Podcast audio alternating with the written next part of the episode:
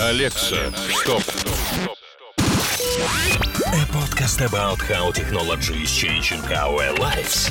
With Robert Belgrave and Jim Bowes. Welcome to Alexa Stop. My name is Jim Bowes, and this is a very special episode. Robert Belgrave, why is it special?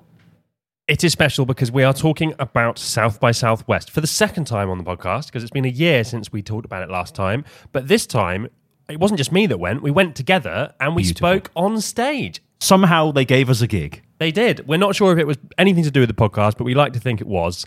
and a month has passed. Um, and what can you say about your speaking experience at South by Southwest?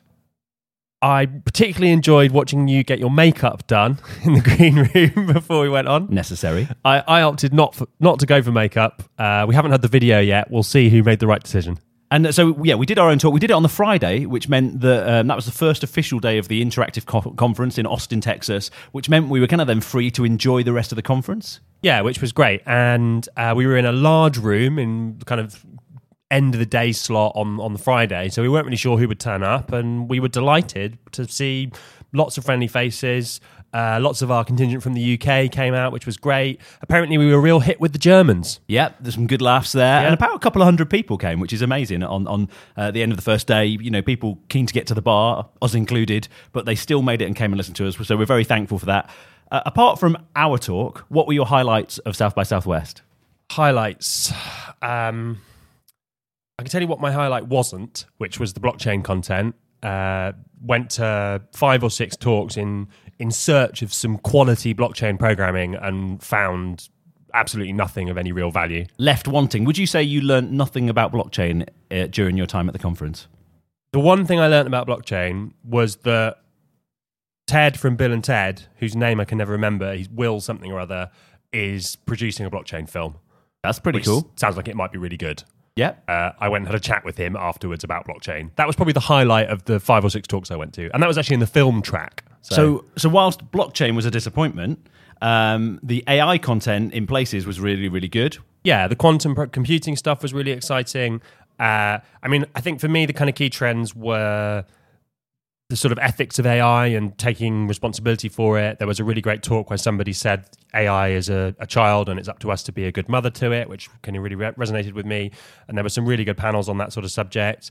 Uh, an amazing woman called Nell Watson who was talking about the idea that AI might hold up the mirror to us and we might not like what we see and you know and some other really interesting concepts about how would you feel if you were employed by AI? There might be businesses that are set up and run by AI that employ humans around the edges, which was kind of really interesting. Yeah, that was a really interesting concept. One of my highlights as well, definitely that. Um, and a couple of things where people had a narrow miss with controversy because we watched the CEO of Waymo talk about their program in um, Phoenix, Arizona. We did. So Waymo, for those that don't know, is a self-driving car company uh, owned by Alphabet or, or Google, as more commonly known, and is kind of the big competitor to Uber in the space. And of course, about a week later, also in Arizona, Uber had a car crash. So I think there would have been some interesting questions if those two events had crossed over. It looks to me like Waymo may be a bit of a- ahead of Uber in the self driving game. Yeah, and the, the narrative, as I understand it, is that Uber are cutting corners to try and catch up after they got banned from using all the stuff that they allegedly stole from Waymo in that infamous court case that took about two years and concluded recently. Uh, and then, as Jim says, you know, a couple of weeks after we were there watching Waymo's very impressive demo of what they've been doing, uh, an Uber car unfortunately killed somebody in in testing, which was a real, you know, very sad situation. So. Which interestingly suspended the testing, probably for both companies in Arizona, all, all autonomous testing for the time being. And then another one was that the sales director of uh, Cambridge Analytica spoke, uh, and he narrowly avoided uh, some serious controversy with the data collection from Facebook debacle that's been going on uh, since South by Southwest. Um, and I guess uh, he was probably pretty pleased he avoided some tough questions from people. Yeah, you can imagine what that would have been like, right? If he'd spoken a week later, um, there, I'm sure there were some people from Facebook kicking around as well. He probably would have had a pretty fun time too. So, yeah, all in all, as always, it was a fantastic experience going out to Austin. I, you know, as I've said before on this podcast, I'd encourage anybody that hasn't been to go next year. It's kind of a pilgrimage, really, for anyone in technology and, and digital. Do you know what my highlight was, Rob? What was it, Jim? Singing Wannabe by the Spice Girls at karaoke twice. Once with the drum and uh, once for Kev's birthday. Uh, I had a ball doing that.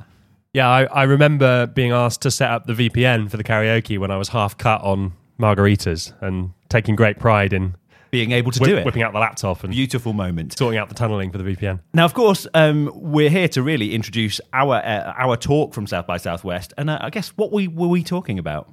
Yeah, so uh, this episode from this point onwards is a live recording. Uh, we've got a, a great recording courtesy of the team at South by of our piece on stage. So we're gonna we're gonna dedicate the rest of this episode to that. The piece was called Digital Renaissance: The Best Is Yet to Come, and was kind of born from the idea of our kind of came from last year, right? So I attended last year and was really struck by the kind of dystopian viewpoint of artificial intelligence and kind of people fixating on the negatives of what the future might look like. So we thought it might be fun to do a kind of upbeat piece looking more at it through a positive lens and all the amazing stuff that's happening. And so for about 45 minutes, that's what Jim and I spoke about. And we, uh, we, we hope you enjoy it. We're going to bring it to you now. We're the eternal optimists. Let us know what you think. South by Southwest Friday. How are you doing? How's it going?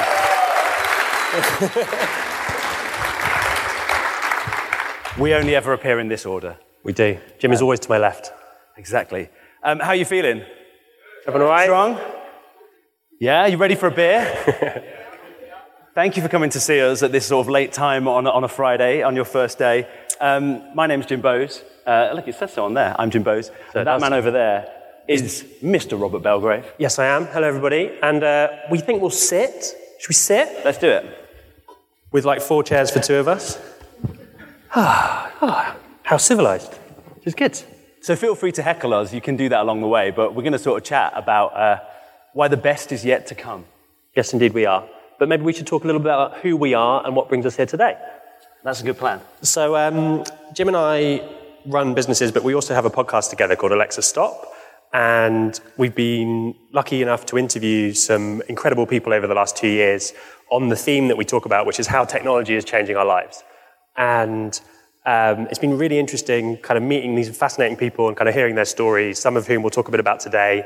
And what really struck us, particularly after last year's conference, was there's this kind of dystopian view of the future, and people, particularly in the press, like to focus on the negatives. The robots are coming. The robots are coming. Uh, none of us are going to have any jobs. Lots of things like that. So we thought it would be fun to do a talk today, focusing entirely on the positive and about how maybe actually there's a view of the future that looks great, and that we're all going to have more time to relax and enjoy. And I won't give too much away. But.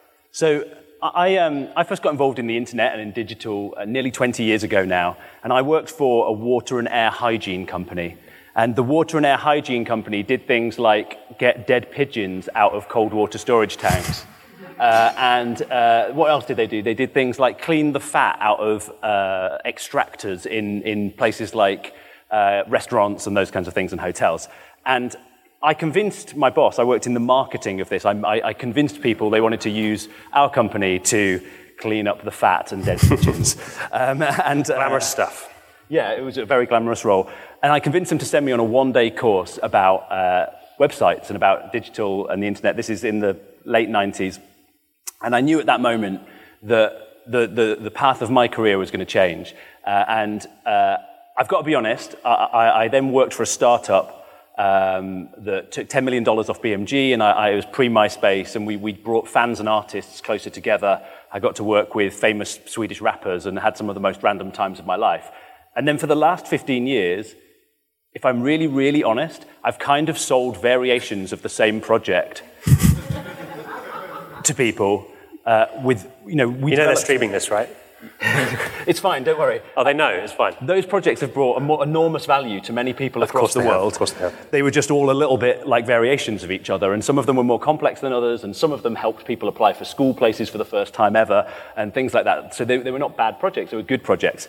But what I'm feeling at the moment is like the same excitement that I felt when I was 18 years old, uh, and I thought something new was about to happen. I asked Rob earlier, I said, Rob, do, do, you, do you wish you were 15 or 20 years younger now and at the start of this? Or are you really, really glad that you've gone through this age of uh, becoming digital and, uh, and digitalization, and you're also now standing at the tipping point of this next exciting thing? And so you can use all that you've learned and all the exciting stuff that you've done so far in being involved with this next bit. It's a great question and one that I, I would struggle to answer, but I think that what's clear to me is that whether you're, whether you're kind of where we are today and you're going to enjoy the next 20 years or, or whether you were 18 now, I think it's going to be a fantastic two, three decades.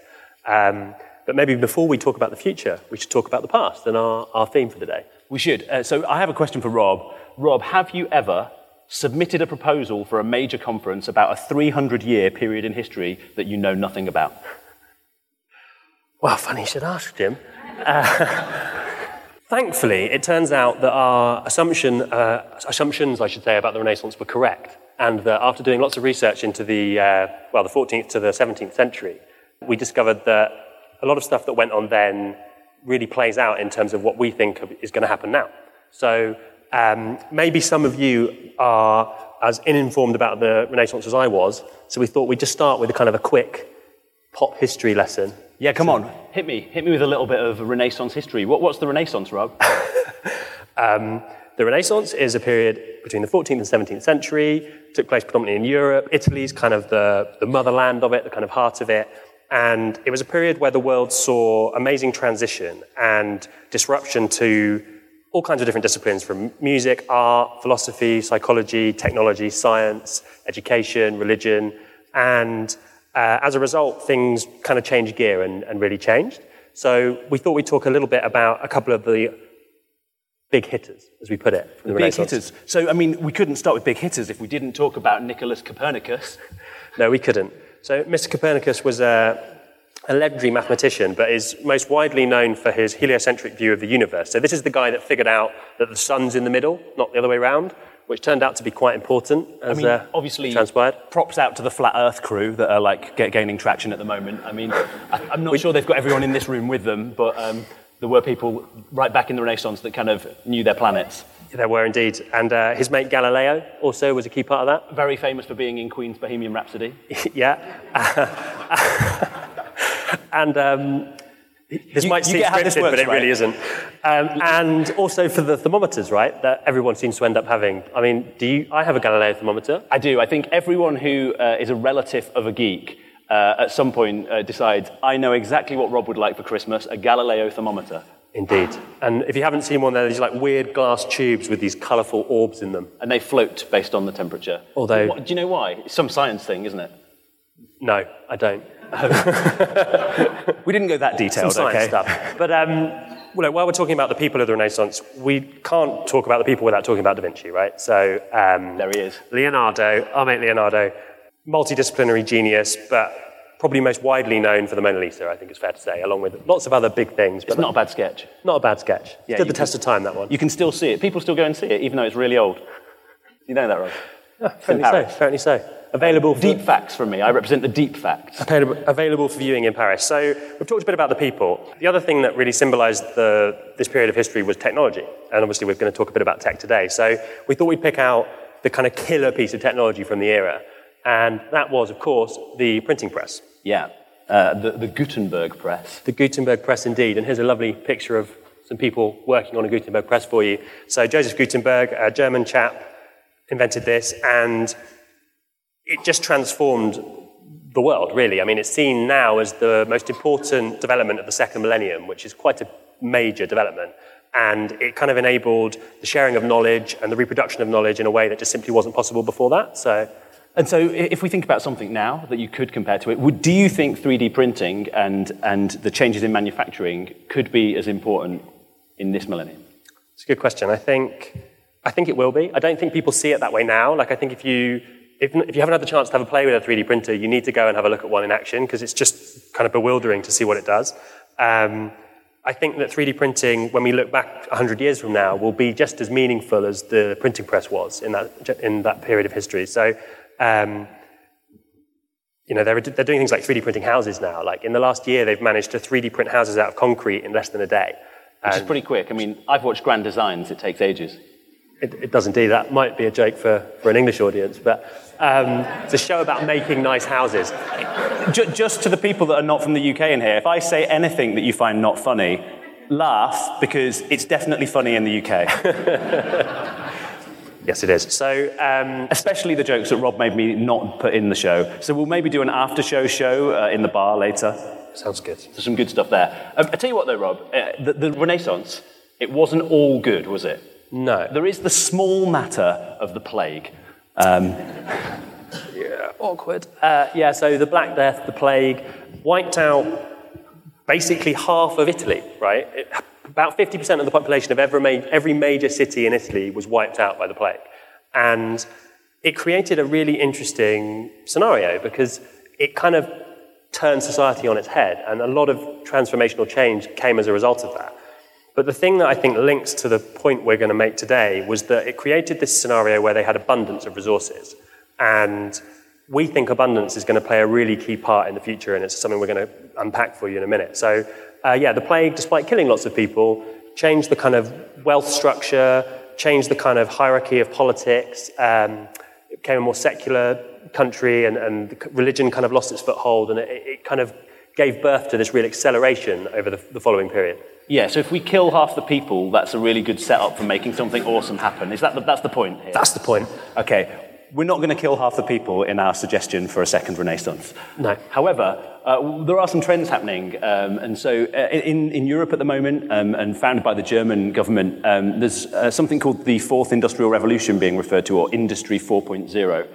And that's mostly centered on what modern manufacturing looks like. So the transformations in robotics, Internet of Things, things like preventative maintenance, uh, all the devices around us predicting uh, when they need their fan belt changing or when you need, uh, I don't know, some new toilet roll, um, because the new toilet roll holder predicts when you're going to run out and it uses machine learning to track your bowel movements or something like that. Um, uh, logistics, the last mile, we know about all of these topics, but Actually, we think something more fundamental than, uh, than this definition of the fourth industrial revolution is happening.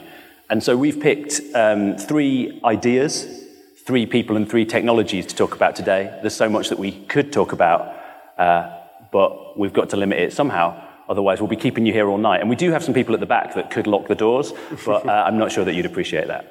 Um, so why don't we kick off? So yeah, this idea of abundance that I mentioned before is the first big idea, and um, to understand abundance and where we're going, you need to understand this idea of demonetization. So there's a lot being said about this, a lot being written about it.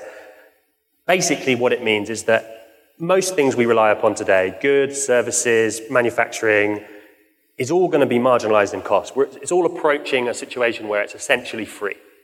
And that's going to have some quite profound impact on the world as we know it. And I think it, it kind of feeds into the vision of the future that I have and the way that I see the next hundred years for, for humanity. The, the, the, slide on the screen at the moment represents uh, a Renaissance view of abundance, which is a fabulous feast.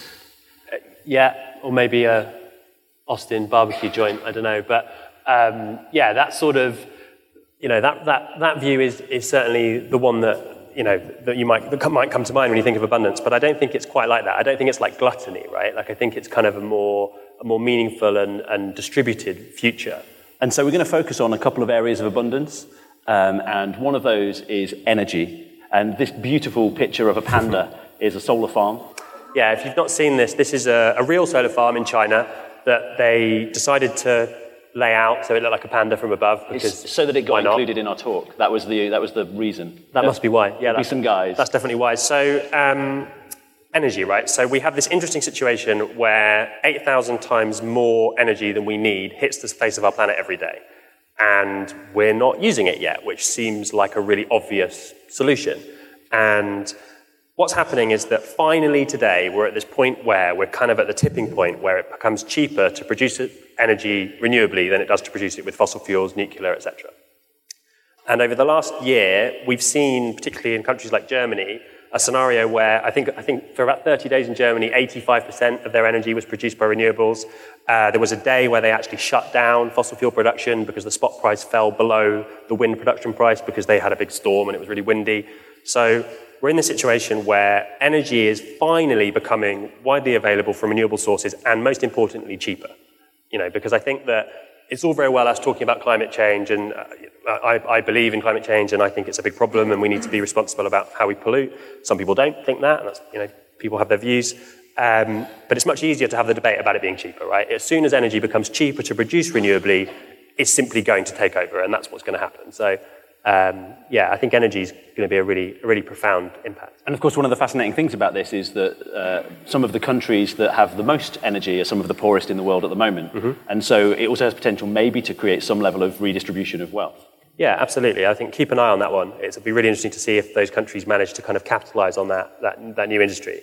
So, um, yeah, maybe moving on from energy. Yeah, in an episode of the podcast uh, last year, we spoke to the senior vice president of uh, Hyperloop One, uh, Nick Earl, mm-hmm. Uh, and they're uh, you know one of many companies trying to transform uh, transportation. And I mean, Rob, you you, you love Hyperloop. You, you were um, a cynic before we did that interview.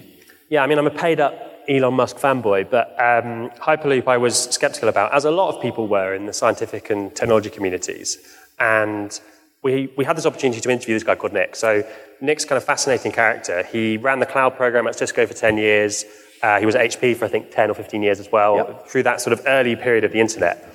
So he'd kind of been at the forefront of that generation of guys that were part of Silicon Valley starting and that whole kind of transition from there. So he'd had a great career and he was what? I don't know, late 50s, getting on for, for, for 60. Let's hope he's not watching. I would say he was mid 30s. Sorry, Nick. And just uh, retired very early. Yeah, so he'd retired, right? He, he he was in this really interesting situation where he'd, he'd, he'd finished a great career and he decided to retire. And he'd got this offer to come back and, and be part of Hyperloop. And it was so invigorating for him, so, so exciting that he couldn't help but, but go back and do it. And when he was telling us that story at the beginning, it's suddenly piqued my interest. You know, this is clearly a very smart guy who, who wouldn't take a, take a punt like that if he didn't believe it was, they were going to pull it off. And so we interviewed him for an hour and, and spoke for a while afterwards. And they are going to pull it off, I think. Like, but, but what is Hyperloop? We should probably get into. Yeah. So Hyperloop is an idea that was essentially an Elon Musk idea that he didn't have the time to pursue, so he just kind of gave it to the world in true Elon style. And initially, it was picked up by various uh, academic institutions, and they did a lot of work kind of proving it could be done because it was just theoretical at this point. And they got it far enough that some commercial operations, one of which is Hyperloop One, came in and, and went and started raising money to develop it. So, and, what is it? Well, I guess I was just going to say, in the week that we interviewed Nick, I think they'd raised $85 million to take things on to the next level. They've got a test track. Yep. What is it? It's uh, basically flying train pods on the ground, right? Yeah, that's Is that how right. you describe it, Rob? That's, that's exactly how I describe it. I mean, I might go a little bit further and say that um, if you imagine the air pressure at 100,000 feet, uh, there's basically no wind resistance. And so by pressurizing a tube, which is what they're planning to do, uh, not unlike the one in our, in our slide there, um, they can bring that, that air resistance level down to earth and it removes the need for energy to propel something at sort of six to 800 miles an hour. So that, imagine a train in a tube that levitates using electromagnetic levitation that can fly down this tube at 800 miles an hour. Um, and they can do it in a very flexible way. So rather than having a big long train that has to stop at every single station to the destination, they can kind of split it up into almost like car sized pods, or maybe up to sort of 20 or 30 people. And this is not sci fi. They're building them now. They've got contracts in India, uh, in, in Dubai. Um, I think they've got a contract in North America. They're certainly close to having one. Um, and they're planning to use this not just to change the way we all move around, but to change the way that freight moves around as well. So, yeah, I think one of the things that's fascinating about it, sort of coming back to the energy uh, discussion that we started on, is that it does use uh, comparatively a very small amount of energy. So there'll be a point at which uh, the pod gets sort of fired some power, mm-hmm. Uh, if you like, and then uh, it gets sort of sent on, and it might sort of get a little booster along the way. But right. the vast majority of the journey actually is very low power. Yeah, and so you know, Hyperloop is coming, and it's the first new mode of transportation in 100 years since the airplane. Uh, but there's also some quite significant change happening to the types of transportation that are more familiar to us. So the autonomous car, obviously, is, is a kind of key area. And talked about pretty much everywhere at the moment, so we're not going to talk about autonomous cars too much. No, I, I think the key thing about autonomous cars to understand is that it's about 10x cheaper to own an autonomous car versus owning a, a gas car or a petrol car. But you're probably not even going to own them. No, indeed. And, and so actually, once you get into shared ownership, it becomes cheaper again. But it's not a question of if this is going to change the way cars are owned and used. it's a question of when, right? And um, experts reckon that by 2025, the car as we know it is completely dead. Uh, it may well be sooner than that, and that's really not very far away, and is going to have a really massive impact on our lives. And like, I think about cars now almost like I think about film cameras. It's like some of us in the room might own film cameras, but we probably leave them on the shelf at home and maybe get them out once in a while when we're feeling adventurous. I don't know. Um, so if you, that's what I do on my weekends anyway. But um, what are you recording, Rob? I've backed myself into a When- difficult when you're corner adventurous. there. Just gonna, just gonna swerve back onto automotive. So, um, you know, if you own a Maserati or a Ferrari or a sports car of any type, you know, you, you- People are filling that in from themselves. they are. You might leave it in the garage, right? And you might take it out once a year or twice a year, but actually, for your everyday needs, it's going to become so much more convenient and cost effective to use an autonomous vehicle that that's what you'll do. Um, and if we look at when the Model T was created, it only took about four years from the Ford Model T turning up for it to completely replace the horse and cart. So, where are we today? 2018? Feels like 2025 might be a bit too far away, actually. What do you think? Yeah, I mean, I think it, it could it could happen. When it happens, it will happen really quickly. Uh, I think, bizarrely, as a Londoner, I've not owned a car for most of the last decade, and I bought one a year ago. And I think I, I come over the stat of I think cars on average spend 94% of their time not in use in Europe anyway. Uh, and um, and I, I think pro- probably I use my car 1% of the time. So I would happily go back from car ownership. So let's talk about something different when it comes to abundance. Let's talk about uh, communication. Yeah, so communication, I think, like for me, I'm massively dyslexic. I hated school. I, I basically taught myself everything I know on the internet for that sort of formative period of my, my teenage life. And so this one's quite close to home for me and quite a personal one. And I think the thing that people don't realize about communication, and, and really what I mean is the internet, is that still today less than half of the global population has access to it. So, some stats for you. In 2010, only 1.5 billion of about 7 billion people in the world had internet access, which is really low, I think. I mean, we're all very lucky in this room. I'm sure everybody here has internet access in their pocket and at home. Um, but that certainly wasn't the case then and isn't the case now. So, uh, 2016, that number improves to about 3 billion of 7.5. So, we're still not even halfway there. Um, but the forecasts are that by somewhere between 2022 and 2025, we're going to reach 100% global population with internet access. I mean, just think about all of those people rediscovering all of the memes. I mean, it would be like walking into all of the best movies you've ever ever could find and going, "Oh my god, I've really missed out on this stuff." Like, just imagine discovering Netflix. I mean, it's bad enough when you've been keeping up with everything. Imagine discovering Grumpy Cat. You know, 20 years after Grumpy Cat. Maybe there'll be like a, a, a, a meme renaissance. Yeah, I mean, there'll be like, you know, people will throw retro internet parties just to like catch up. I look forward to going to one. So, um, so yeah, that's coming. And why is that coming? It's coming because a couple of really smart people and businesses are figuring out how to put internet infrastructure in space. So on the slide, we had a picture of Google's Loon, which is essentially a, a kind of set of internet infrastructure attached to a weather balloon, and they can kind of float them around the world in a low orbit and, and kind of distribute internet access from above. Uh, Facebook are working on a project with solar-powered drones that are sort of autonomous and will fly around doing a similar thing. Uh, Richard Branson and some other entrepreneurs are launching a 900 satellite network. Uh, SpaceX and Elon Musk are doing a similar thing. And we're not talking like modem speed internet here. We're talking like 400 megabit to gigabit, which for the techies, is, as you'll know, is fast and, and it's, it's, it's, it's quick, right? So we're talking about completely 100% available internet access for the whole planet. And the other thing that's really interesting about that is coming back to this abundance, it's probably going to basically be free. Yeah. So um, Because so many of them are doing it and sending these things, they're going to have to make it free, right? Exactly. And so um, remember, this is all about this idea of abundance in, in energy, uh, in- in transport, and in communication. And of course, I mean, one of the access ways to this at the moment certainly is the smartphone. Yeah, and so again, we've all got a smartphone in our pockets, but the other thing that's going to happen as a result of this is smartphones are basically going to be free for lots of reasons. The cost of production is getting cheaper, but also it seems pretty clear that the way that all, that all businesses are going to sell products to people is via smartphones, right? And it's all going to be delivered over the internet. So if I want to sell you something, I need you to have a smartphone in your pocket. So it's probably going to be in my interest to just give you one, particularly if it only costs, say, $10 to manufacture. I mean, I think if we look to somewhere like China, where apps like Alipay uh, are, very popular and they're, they're much further ahead than a lot of other countries in terms of the cashless way of, of, of um, operating, then we can sort of start to see that happen where people live every moment through, through a device. And it may or may not be a smartphone. Um, There's uh, some changes at Apple that have happened that, that suggest that there could be in a couple of years a big announcement that maybe starts to uh, look at the removal of the smartphone from our day-to-day lives. Obviously, 4G has gone into uh, the Apple Watch, and, and so whether it's a smartphone or not a smartphone, uh, low-cost devices that are transformative to how we interact with each other and transact. Yeah, it's going to be massive, and, and I think it inevitably ends up being an implant, but it's very hard to make that sound positive, so we'll, we'll swerve implants for today. But I look forward to it, personally. I think it'd be great. I mean, you could have all the knowledge of the world ever. That's a positive thing about an implant. Yes, it is. And you know, I promise I'll give you a biscuit afterwards and a cup of tea, like you were doing giving blood after I've implanted you. No, not working for you. Let's Sounds- change sounds topics. great. then. Let's move on. So let's talk about ethics um, in this world of abundance.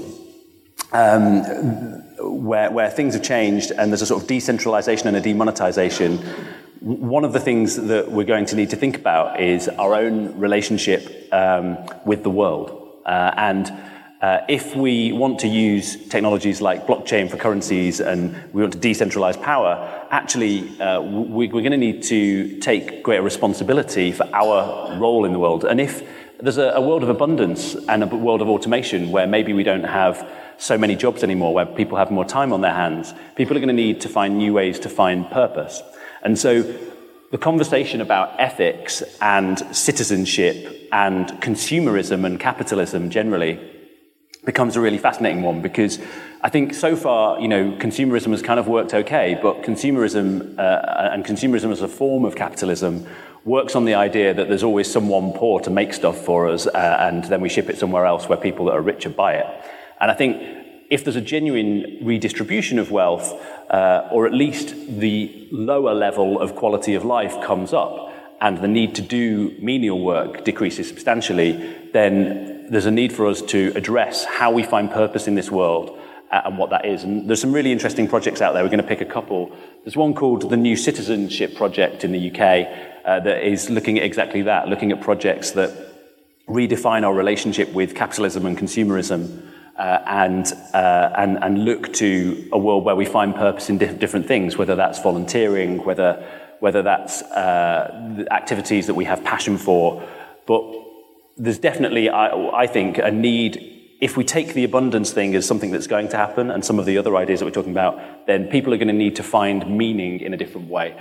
Um, and one of the other topics that's really fascinating at the moment is, and there's plenty of talks about this here, is the ethics of artificial intelligence uh, and, and machine learning. Yeah, it's massive, isn't it? I mean, I saw some amazing talks on that last year. Um, I found really inspirational about this kind of responsible deployment of AI and making sure that we don't have bias in the training data. And there's a fantastic woman called Kate Crawford who was not in our deck, but I just would give a shout out to, who gave a talk last year about dark days. The, the, worst is yet to come was kind of her view of it, right? And she was talking about um, automatic deportation in America and, and the, some of the data sets that were being used for that. Um, but we were lucky enough to interview someone really interesting, weren't we? And um, Andy Budd, yeah, Yeah. who runs an agency in the UK called Clear Left, uh, and he um, there's a film called Ex Machina, uh, which is about uh, a general AI. I'm sure lots of you have seen it. Um, it was filmed in uh, Juvet in Norway.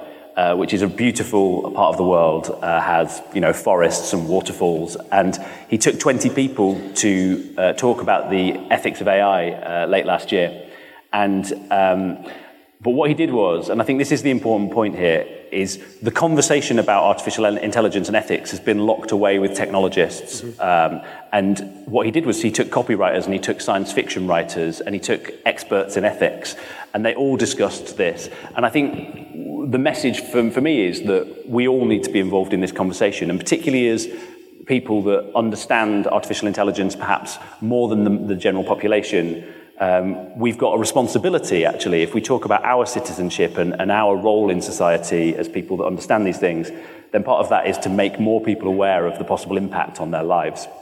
And so, uh, some of the things they talked about was uh, that, that mainstream understanding of AI is poor.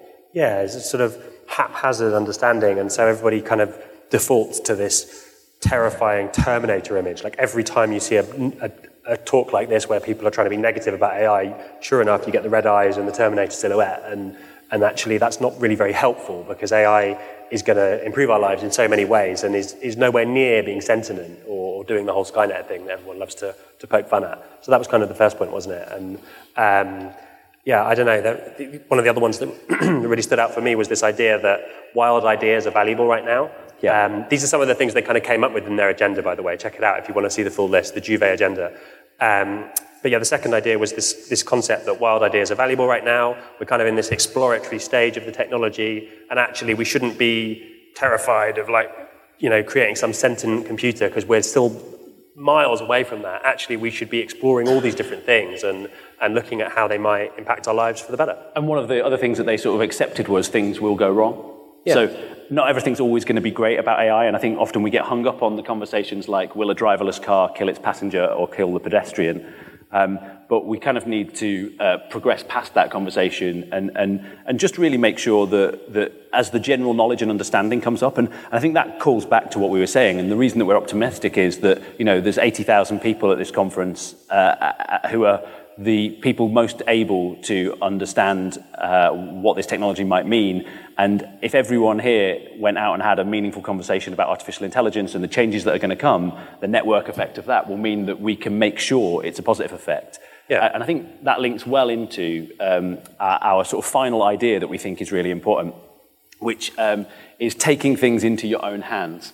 Um, and I think um, for me, if we look at times when um, people have taken things into their own hands, uh, often that's a counterculture uh, having an effect on the edges of society and creating ripples that ultimately affect the center. And I think if we, to give an example of that, punk as a movement, so there was sort of uh, general unease and unrest at mainstream culture in the US, in the UK, in the 1970s, and bands like the Sex Pistols uh, created things like this that uh, really sort of hit back at, at the mainstream and uh, took a very DIY approach. Uh, and so for me, you know, uh, okay, we're talking about the Renaissance and the philosophers and the artists, but punk is kind of another Renaissance period too for me. Uh, and I think we've got an opportunity to create another one of those. and we also, so in our last episode of Alexa Stop, we interviewed um, Sam Conniff. Yeah, we did. So Sam, um, Sam's an author of this fantastic book called Be More Pirate, which comes out on Penguin Random House in May. We've actually, he kindly gave us five pre-sale copies that we've got here today, which we'll give out for the best questions in the Q&A at the end. Um, plugging someone else's books, a bit weird at South by. It's normally people plugging their own books, isn't it? We think if we but, do it long enough, we'll get a book deal, Rob. That's yeah, that's the, uh, that's the hope. But um, Sam is this amazing guy who's kind of had an incredible career doing all kinds of, of, of stuff. He, he kind of created the Chief Purpose Officer movement and and kind of this whole idea of really putting purpose at the core of an organization. And he's moved on to, to create this, this book called Be More Pirate, which is kind of like an, a manual for how to do something about it, right? How to kind of disrupt the world a little bit and, and kind of take change into your own hands. And just sort of briefly give you some, some insight. So, pirates, when we all think about pirates, we think about Captain Hook and we think about Captain Jack Sparrow and this kind of you know, it's, it's very sort of glamorized, isn't it? It is. I was enjoying those thoughts, Rob. Uh, as made me smile as you said it. But, but actually, pirates, uh, we're talking about, you know, 300 years ago, the kind of golden age of pirates. They were incredibly progressive, and it was a group of people who didn't want to participate in being part of the Royal Navy or the East India Trading Company and kind of pillaging the world, as a lot of those organizations were. Yeah. They wanted to kind of step away from that and kind of do things better. And actually, if you look at what, what was happening with pirates back then, they were incredibly progressive. They were doing all kinds of things that only now we're working out as a, you know, as a population are a good idea, like flat structures in organizations and equal pay and um, every person on the boat had a vote. Yeah, whoever absolutely. they were, whatever level they were, everyone had an equal voice in anything, any matter of importance. I think it was described as. Right. They had uh, cocktails. They did. They invented cocktails, so we can thank the pirates for that. I love a rum cocktail. As do I as do I. So um, uh, they had same-sex marriage. They did. They did. With uh, uh, they had like wills, didn't they, for same-sex marriage and stuff. So yeah, um, just more than it meets the eye when you go and dig into it. So keep an eye out for that. It comes out in May, and if you'd like a copy, then ask us a question at the end. Yeah. So that's that's three ideas, and and we covered the ethics as well. Um, and so I think it's probably time to talk a little tech. bit about the tech. Yeah. yeah the all-important tech. There's so much tech that we could pick out, right? There's so many things in this world, but we've picked three areas of tech that we find fascinating. The first of those is robotics. Ah, robotics, yes. So um, this little gift for you is a robot surgeon stitching up a grape. And I've got to say, the last time I performed surgery on a grape, it did not come off well for the grape. No, and I, I, suspect even a well-trained surgeon would probably have a bit of a disaster with a grape. So. I gave up. I ate the rest of the packet. I, am like, what have I bought this punnet of grapes for to perform surgery on? Um, and so um, I think it's really interesting that we're kind of getting there now with robot surgery, and that healthcare is one of these areas. You know, you think about abundance, you think about some of the, that stuff we were talking about before, and how that combines with robot surgery and, and where robotics is going. I think it's really interesting. And it seems reasonable to me that in, say, five or ten years' time, you wouldn't let a human surgeon near you if there was a robotic surgeon available. Because what people say about surgery, right, is that you're always best off, if you've got a difficult surgery you need to have, find the surgeon who does that operation most frequently, right? Preferably someone who's done it multiple times that week, and that's what gives you the best success rate. And after he's not had a night out. And definitely after he's Did they say that? Did I just make that up? Um, make sure he's not been doing anything weird with grapes. And um, yeah, so Or been using his weekend camera in a funny way. yeah, That wasn't part of the script. so you know, I think it's it's really interesting that we'll be in this situation where a robot surgeon will have the the knowledge of every single time an operation has been carried out, and will very quickly become far more accurate and consistent than a human surgeon would be. Yeah. Um, but let's uh, let's move on a little bit with robotics because you can't talk about robotics without showing a, a video from Boston Dynamics. So- Okay, let's have a look at this. This is a great video. Let's have a little look. So um, that's a robot called the Spot Mini, which Boston Dynamics developed. And I think what's really interesting about that is just seeing robots working together, right? We often think about robots as a kind of insular thing, and, and you start to think about what robots could do if they were combined. You think about robot surgeons, do you think about, you know, not only can the robot perform the surgery on you, it might be able to open the door and let itself in first, and then things start to get really interesting. So, Yeah, or it might get another one that does that for it because, you know, the uh, robot surgeon's pay grade is higher and it doesn't need to open doors. so, something like that? something like that. And so, um, so yeah, robots are a big thing. Uh, they're going to be an ever greater part of our lives, and I think we're kind of terrified of them right now. But I think we're going to see that change as they become just a bit more familiar to us. And we think the changes in healthcare generally, I mean, I think are particularly fascinating as, as medicine becomes preventative and, and as we maybe, so there's this idea of digital twins where we have digital versions of physical things. But if we have a digital twin of ourselves and you can do what if analysis on your own body, like what if I go out and get drunk 10 nights in a row? Will that give me uh, an esophagus disorder in my 70s, uh, then it starts to become quite fascinating, and maybe we'll spend more time in. You know, people talk about spending more more times in a second world. Um, uh, we, we could be like playing a version of ourselves, seeing how, how how bad we end up physically based on our DNA. I mean, on one of our episodes, what we did is uh, Rob did a 23andMe test. Um, Live on the air, which was interesting. Yeah, Could re- have been awful. revealed the results live. Turned out to be okay. Yeah, um, but, but as we start to, uh, and I've, I've been um, involved with a project recently that, that can go to another level of depth of detail when it comes to um, DNA analysis. The amount that we're going to be able to find out, and the, as, as the sort of quantified self moves to the optimized self, moves to the we can predict ourselves, uh, the opportunity around healthcare and the solutions to those uh, problems and challenges um, become fascinating. Yeah, and I think this leads us nicely into talking a little bit about artificial intelligence, right? It does. So um, AI is is here to stay. It's it's incredible the, the innovation that's happened with this over the last year. And um, if we could just have the slide back up, th- this chap is on the right there is called Lee Sedol, and he is the best Go player in the world. He's dedicated his life to being great at Go. He spent all of his time dedicated to that. And then something comes along that messes with his world. Yeah, so uh, this is the, the DeepMind project. Uh, so Google DeepMind is a, essentially a research facility based out of Oxford University, or so, so that was kind of born out of Oxford University. And um, they decided to kind of build on the work that Deep Blue did with chess from IBM and, and try and take on the game of Go. So Go is the most complicated game that mankind has ever created, certainly the most complicated board game. Uh, they reckon it's been played for thousands of years, which I think is interesting. Yeah. Um, and there's this kind of Dan system in Go, a bit like with karate or something. So uh, Lee Sedol is a nine Dan Go player. He's to Go what Roger Federer is to tennis. He's won, I think, 15 world championships. He's like the best Go player by some margin, right? It's not quite as glamorous as tennis, though. He doesn't have the same level of sponsorship deal. No, no personalized Nike clothing, unfortunately, but he is, this is just incredible force. And in China and Korea and, and, a few other countries, Go is this kind of almost spiritual thing. It, it sort of transcends just being a competitive game and actually becomes almost an art form, right? Like it becomes, it sort of in, almost integrates with philosophy. And so um, it's quite a kind of powerful thing for a computer to beat a human at Go in those places. And what DeepMind managed to do was create AlphaGo, which is this program, this artificial intelligence program based on neural nets that, that won. It, it beat the champion and it, it beat him four games to one. We know that AlphaGo was gutted about the one that it lost. Dev- devastated. Uh, it, it, went away and played five million more games against itself just to try and uh, make sure that didn't happen again.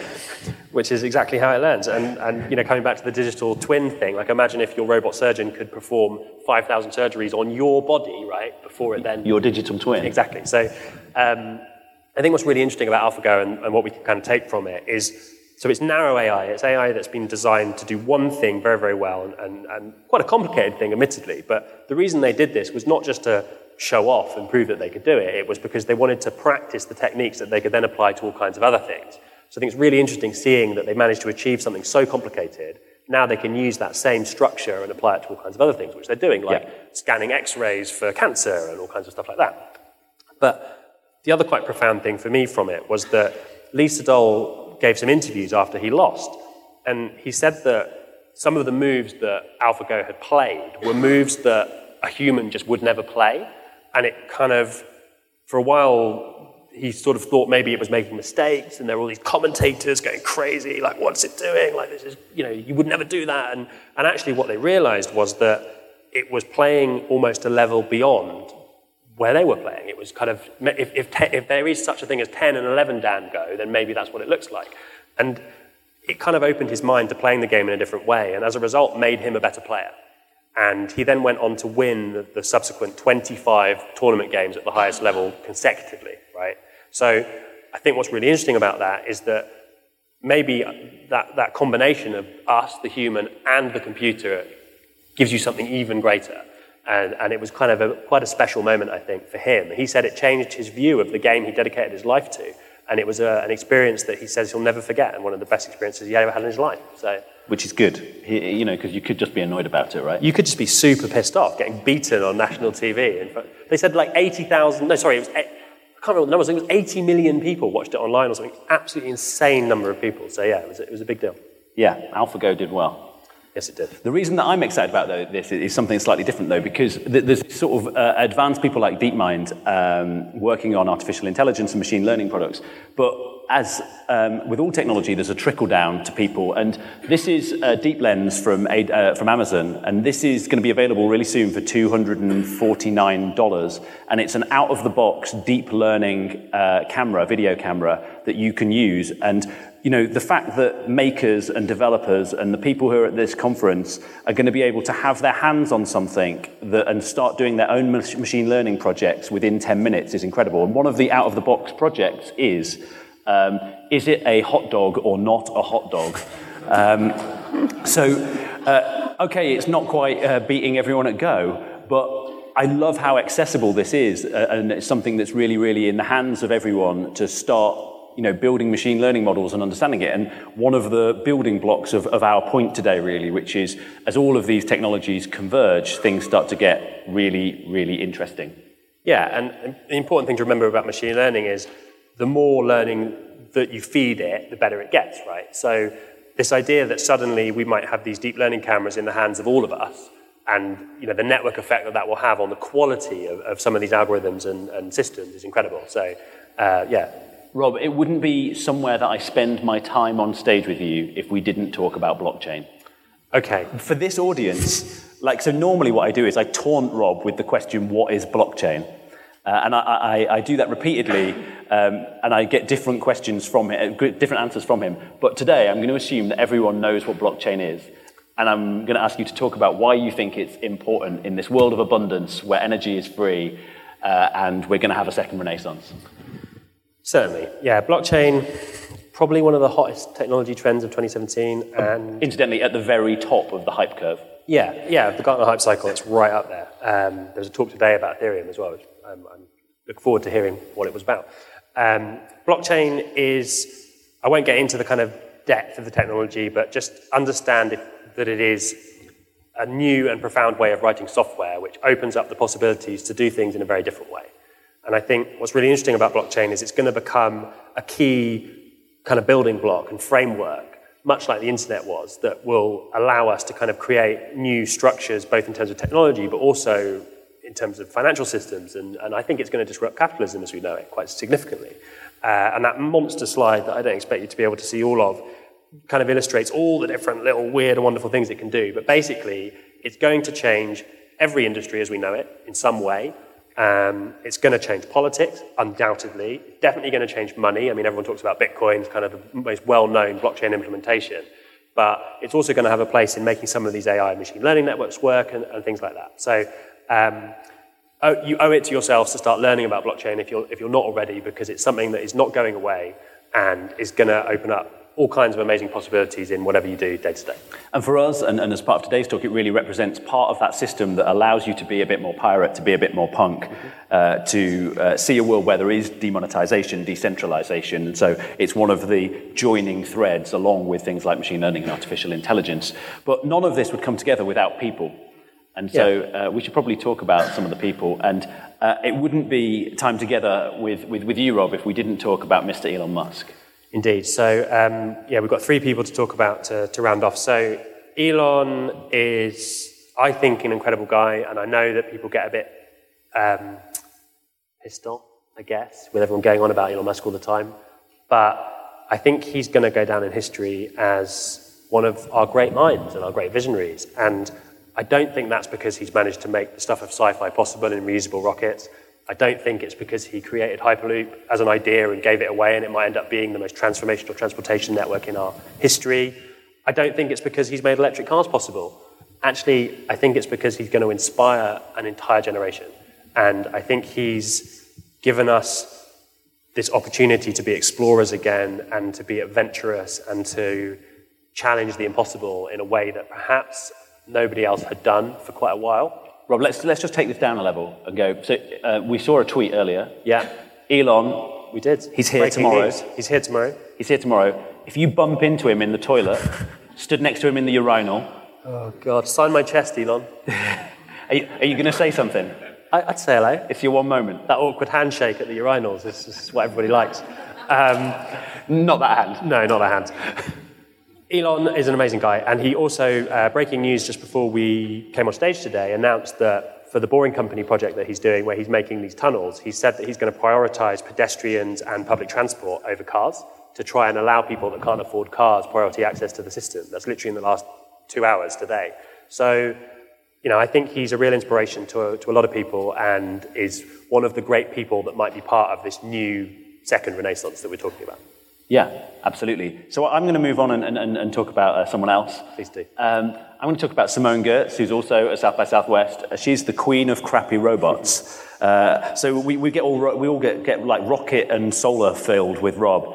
But I think um, it was International Women's Day yesterday, and I think Simone is an incredible example of an artist and a maker. Uh, and if we compare to Renaissance times, someone that is uh, forging their own path, that's being a bit pirate, that's working with technology and inspiring more people uh, to get really active. And I think YouTubers, as, as a set of people, you know, are, are those artists of today that uh, connect with audiences, connect with people. And one of the things that we know is that um, I think by in two or three years' time, uh, people will consume more fake news than real news.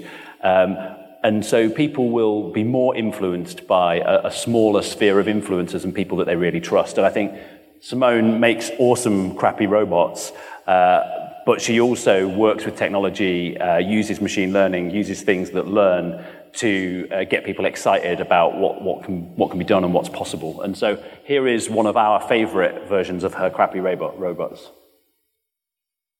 Hey Google, turn on the super robot. You got it turning the soup robot on.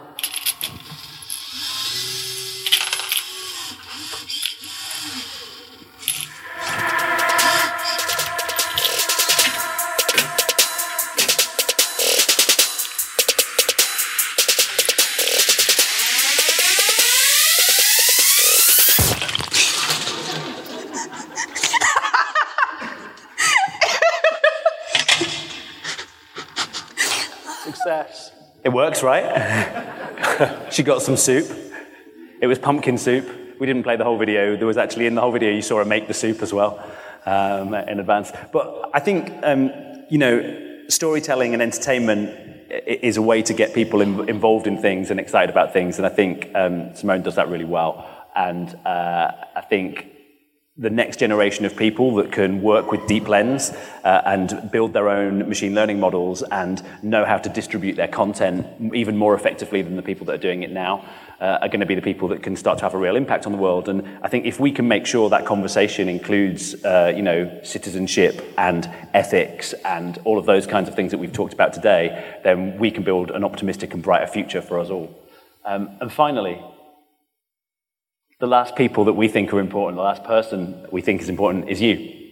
Uh, we, have said this a couple of times, but it's the people in this room that, that work in the organizations that, that, that have the connections to make sure that technology is used for good more than it's used for bad. So you're the people that can be more punk, you can be more pirate, uh, you can think about how technology is affecting people's lives. You can listen to our podcast. I mean, that would be a small step that's easy to take for anyone.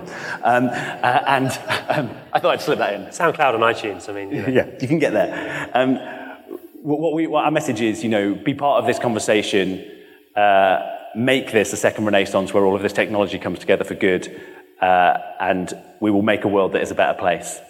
Thank you. Thank you.